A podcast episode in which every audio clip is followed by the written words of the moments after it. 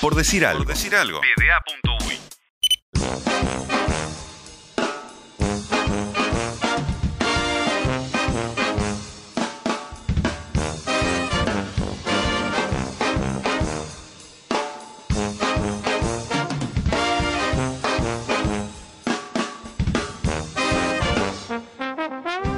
¿Qué es la excelencia? ¿Cómo diferenciar lo magnánimo, lo perfecto, de lo estupendo? Lo único, lo inigualable, de lo otro, de lo que es espectacular, excelente, supremo, pero no perfecto. ¿Cómo saber cuál desierto tiene más arenas y la diferencia es solo un grano? Un grano de arena en un desierto, un polvo de ladrillo en el polvo de ladrillo. Una explosión de fuerza y precisión digna del Ballet Nacional del Sodre. Rafa Nadal y Novak Djokovic en un viernes que se pone de noche y alimenta con el frío la sensación de fin de semana XL. Ya han sido dichos todos los cargos del Olimpo para describir a estos jugadores. Titanes, ídolos, colosos, bestias y semidioses, o dioses directamente, seres de otra galaxia. Todos exagerados, todos naturales. Djokovic sobrevive a la derrota del primer set, lo cual suena imposible ante Nadal. Da vuelta un partido increíble en el que Nadal al mismo tiempo se alimenta de todo, de un pedazo de tierra suelto, de un punto, de un grito tenue que le da un mimo. Nadal se alimenta del aire y nada más necesita, pero tampoco nada más tiene, y la diferencia entre la excelencia y lo otro, al final es más que un grano de arena. Son dos granos, y en estas condiciones parece un montón.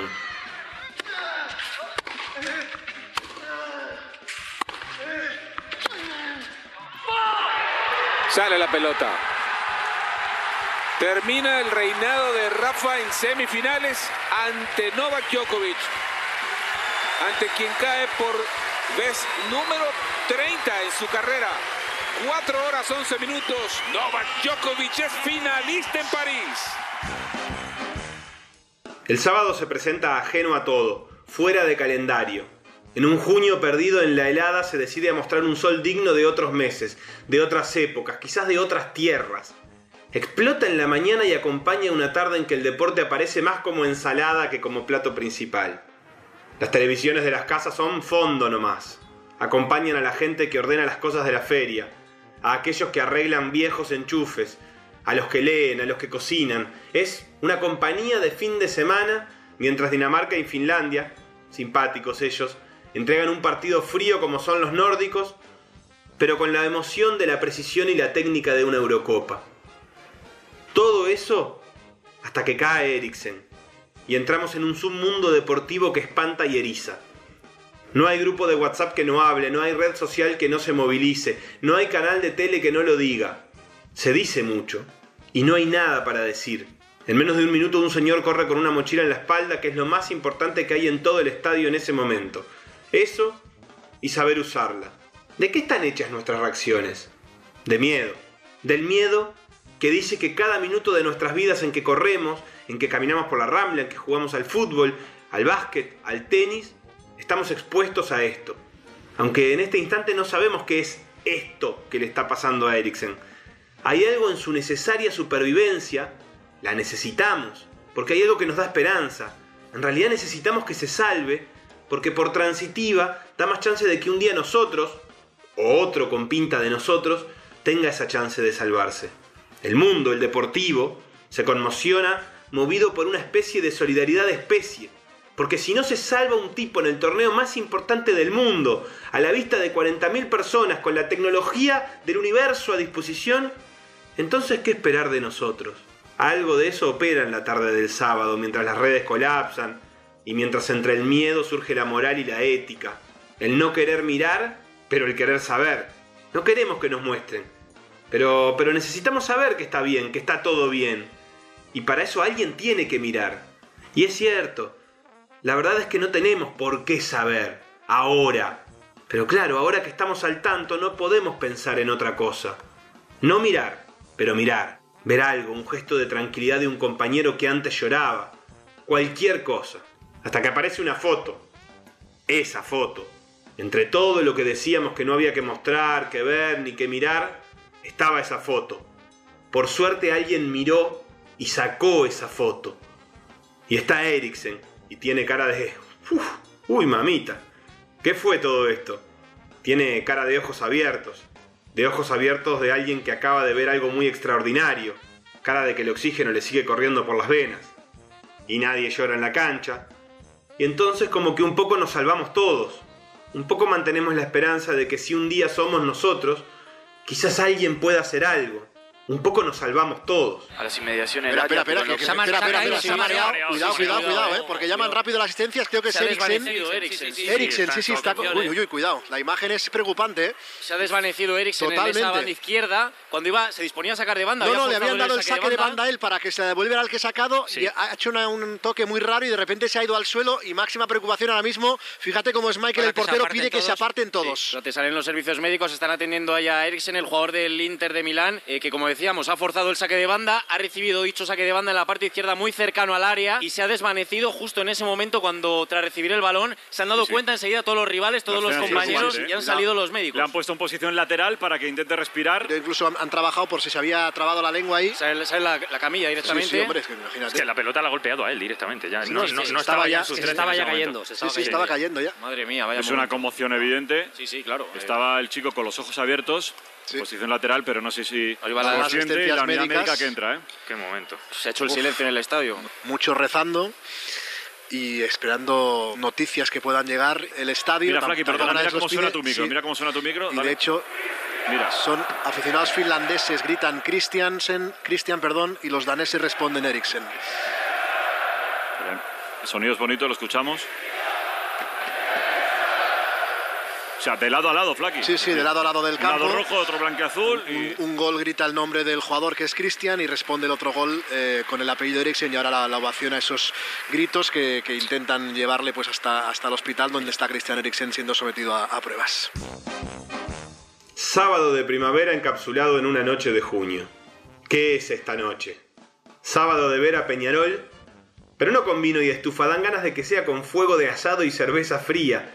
Peñarol en la noche con cierta incomprensión por lo que le queda. Se pregunta Peñarol, ¿yo no tenía tremendo plantel con una rotación infinita? ¿Qué me pasó? Los que eran suplentes son titulares, los que eran titulares tienen que ser figuras, los que no contaban ahora cuentan. No le sobran nada a Peñarol, no le sobran goles. No pierde pero no gana. Y se ofusca, y se ofusca y se pelea de la mano de ese señor que dentro de algunos años recordaremos con sorpresa. Sábado de noche, y en el campeón del siglo, pelea de tono de sábado de boliche. Algo se dicen, algo se hacen, algo se corren, saltan los amigotes. ¡Eh, bro! ¿Qué pasa? Tu amigo el gordito está boquilleando, ¿eh?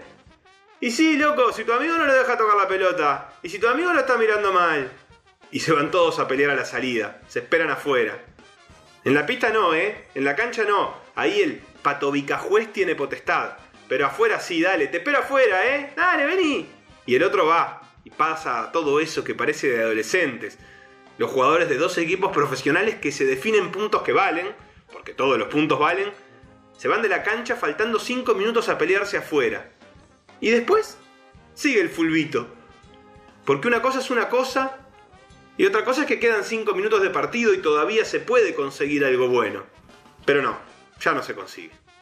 Es un partido con las revoluciones poco altas de más. Y hay incidentes afuera, se van todos corriendo rumbo al vestuario. Todo el mundo se fue hacia el vestuario, inclusive jugadores que estaban adentro de la cancha. Hay incidentes adentro del vestuario. Quedó la cancha vacía. Sí, es que Nahuel Pan se fue a dar de frente con Martín González en la entrada del vestuario y se fueron todos los suplentes e incluso los titulares de varios de los titulares de ambos equipos entrando corriendo al vestuario. De los 22 No, qué- jugadores qué- hay qué 8 en la desenfoque, cancha. eh. Qué, qué desenfoque, eh, Tincho, ¿no? Los jugadores se fueron de la cancha en el medio del partido. Sí, O sí, sea, sí, se olvidaron del partido. Qué desenfoque tremendo que hay en el fútbol, loco. Qué tremendo. Eh, la que le va a pegar a Martín González porque habían tenido un lío.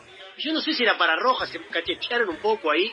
Se puede interpretar que era para Roja, porque en realidad es una agresión que, los dos tuvieron el uno para el otro. Y después eh, Nahuel Pan lo va a buscar y los titulares van a pegarse. Yo no te, y dejando fuera de. quedando el partido. Sin, sin- no, hay, no hay jugadores en la cancha. O sea, esto, para la gente que no está viendo, ahí vuelven los jugadores, mirá. Vuelven los jugadores a la cancha ¿Sabes cuál es la imagen? La de- imagen es de que empieza el partido, porque están saliendo desde el túnel todos ahora. No, no, es, es muy fuerte, es muy fuerte. la verdad que el desenfoque, o sea, cuando hablo de desenfoque es de- dejarle de prestar atención a lo que es importante, que es el partido que se está jugando, para prestarle atención a una pelea entre dos guapos de barrio eh, eh, eh, ahí en las inmediaciones del vestuario. Fin de semana sin pantalla para los uruguayos que recorren el mundo. Las redes sociales son testigas estáticas del deporte uruguayo que firma un fin de semana particularmente exitoso. Pablo Cuevas gana un título en singles y también Pablo Cuevas con Martín Cuevas lo gana en dobles.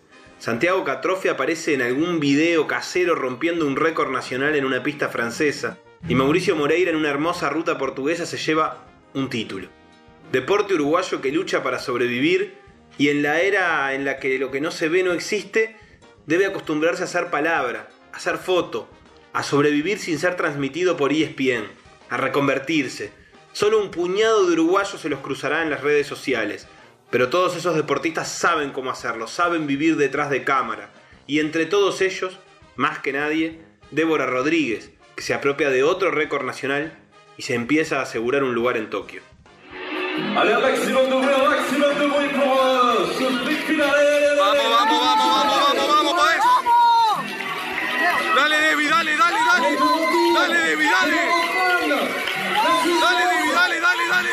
dale, dale, dale. Devi. Dale. Vamos, carajo, vamos. Vamos. Vamos. Vamos, carajo. ¿Qué es la excelencia? Capítulo 2 del fin de semana. Sisipa juega durante horas, quizás durante días, meses y años, un partido que simplemente no puede ganar. Aunque lo vaya ganando y lo vaya ganando bien al principio, es el mismo partido que empieza a perder y que inevitablemente va a perder.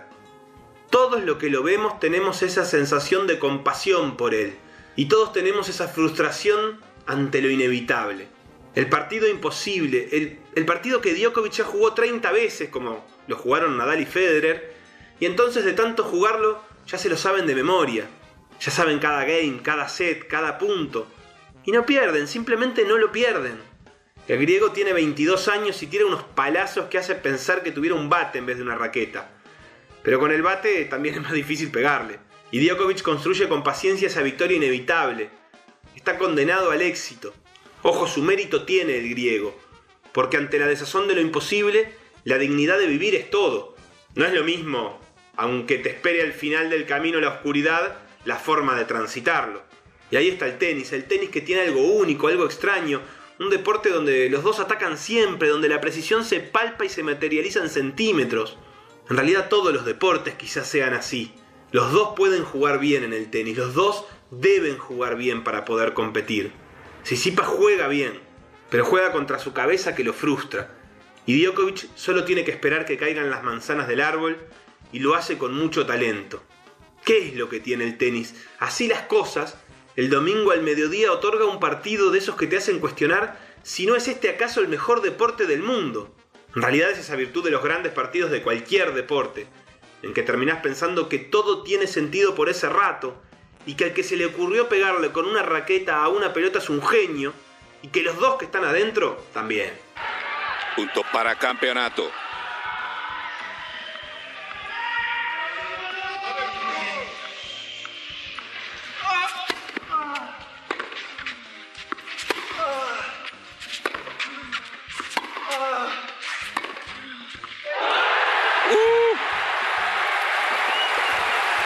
Mon Dieu, c'était fantastique. Qué va, qué sangre fría hay que tener. ¿Dónde la colocó? Lo había rinconado, lo había hecho jugar todo por el lado del revés. No había otro lugar para una ejecución de tiro ganador. Los campeones no se rinden. Lo que acaba de hacer Novak Djokovic es realmente espectacular, porque no tuvo miedo a perder. Esa es la marca de un campeón, cuando los demás tienen miedo de ganar. El domingo, cuando el sol ya dejó de ser y se va al lugar de los recuerdos, parece empezar la Copa América. El país que más veces ha ganado este torneo se llama Uruguay, y posiblemente cuente entre sus filas un montón de habitantes que no registran hoy, en domingo, el día de fútbol por excelencia, que empieza el torneo de selecciones más antiguo del mundo y el que mejor se les da. Raro. ¿Cómo reaccionaría una empresa internacional mega si su sección LATAM, como le dicen ellos, no pudiese enganchar con su producto?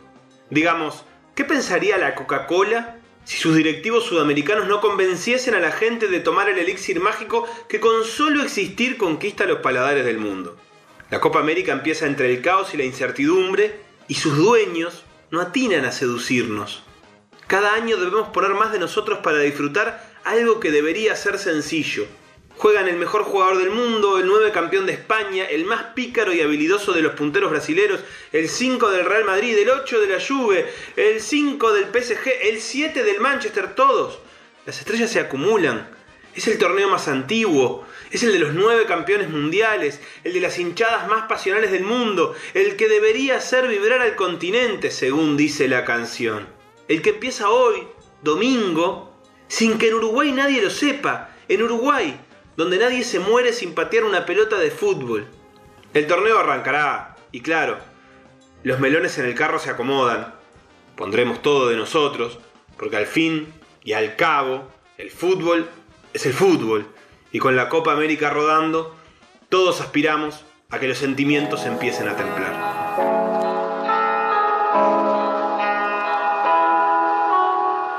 Estoy sentado esperando que se pase el rato. Estas palabras se parecen a mi autorretrato. Ey, hoy ya no quiero hablar. Si las sensaciones que en serio cambiaron mi vida no creo que las pueda explicar. Voy a amarte y a tocarte. Solo te pido que no me apuñales cuando abra mi cuerpo para darte un lugar. Y el mar se va con mi secreto. Los va a llevar marea adentro.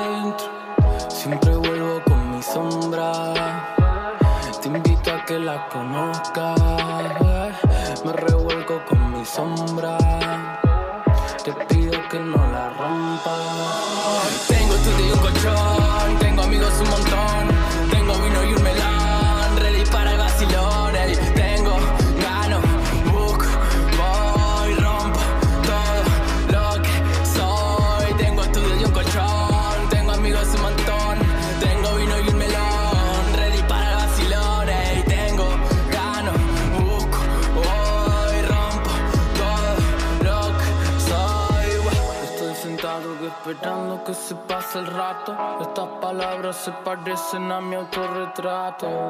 Ey, hoy ya no quiero hablar. Si las sensaciones que en serio cambiaron mi vida no creo que las pueda explicar. Voy a convidarte una parte de mí para ir por ahí. Vamos en mi Zeppelin. Si el mundo está roto, que traigan otro. O mejor nos vamos todos nosotros. No quiero vivir con sabor a poco. No quiero morir sin volverme loco. Cuando miremos y no entendamos nada de todo lo que ahora vemos. Voy a quedarme con vos al lado. Cuando todo se nos ponga feo. Cuando esta vida rara y descarada se lleve puesto algún amigo. Cuando lo más común pierda sentido. Siempre vas a poder venir conmigo. Mm, nuestra mirada la fuerza más linda de todas. Quiero esconderme en tu pecho que nada me joda. Mm, Dale, vámonos y perdámonos. Tiremos una más que llevamos en tu escoba. Tengo estudio y un colchón.